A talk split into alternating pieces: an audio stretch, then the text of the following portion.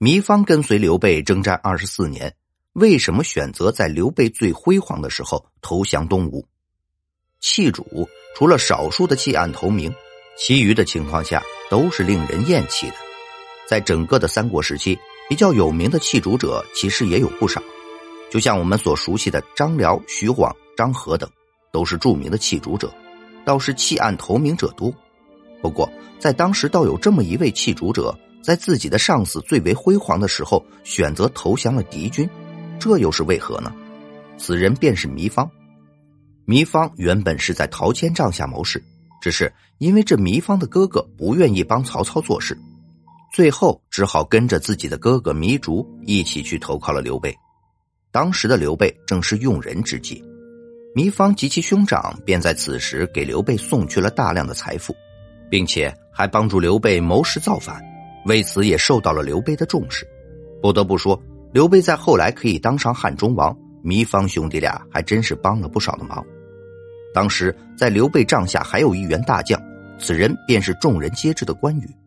关羽在当时是手握实权的大将，糜芳虽说整个人的地位确实是高，但是和握有兵权的关羽相比，还是有些差距的。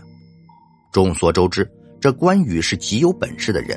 性子自然也是有些傲气的，所以即便这糜芳在当时的地位比较高，但是依旧是被关羽瞧不上。为此，这糜芳和关羽之间的关系也是不怎么好的。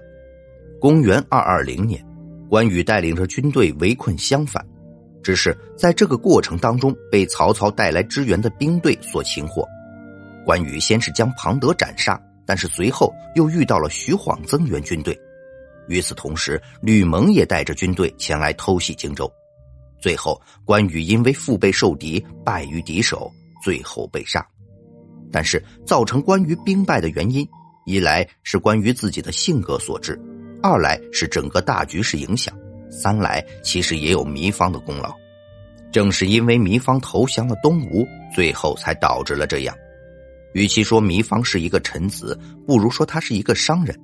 其实，糜芳家确实也是世代经商的。在一开始的时候，糜芳不过就是看到了刘备身上的投资价值，所以才会在一开始的时候选择资助刘备成事。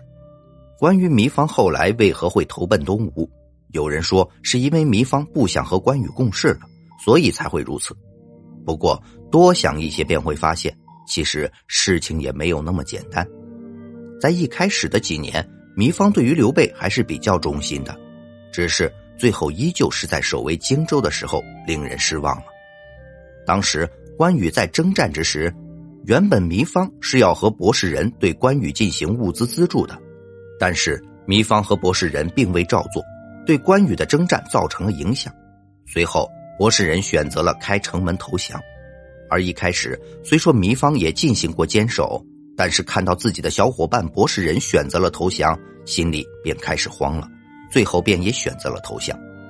正是因为如此，也导致了关羽最后的死亡。糜芳此举实属是不该，其兄长糜竺也因为这件事情觉得十分羞耻，最后选择了自尽。单单从糜芳的角度而言，这么做确实是他保命的最佳方法，但是从大局面而言，这也确实是不够意思的。令人诟病的也是情理之中的了。倘若当时糜芳一直坚守着，结果又会如何呢？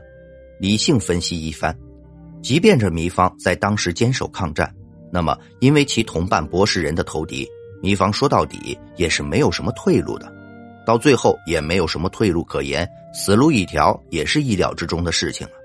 只是说，倘若这糜芳坚守到最后，宁死不降，倒是可以落下个好名声。不过，糜芳终究是以自己的利益为主，选择了投降东吴。很多人说难以理解糜芳的投降，毕竟他也是刘备的姐夫，最后还是这般，实属是没有情义可言。只是综合各方面来说，当时的蜀国对于糜芳而言，终究是没有太多存在的意义了。世间万事皆有因果，其中种种，倒也是难以分说了。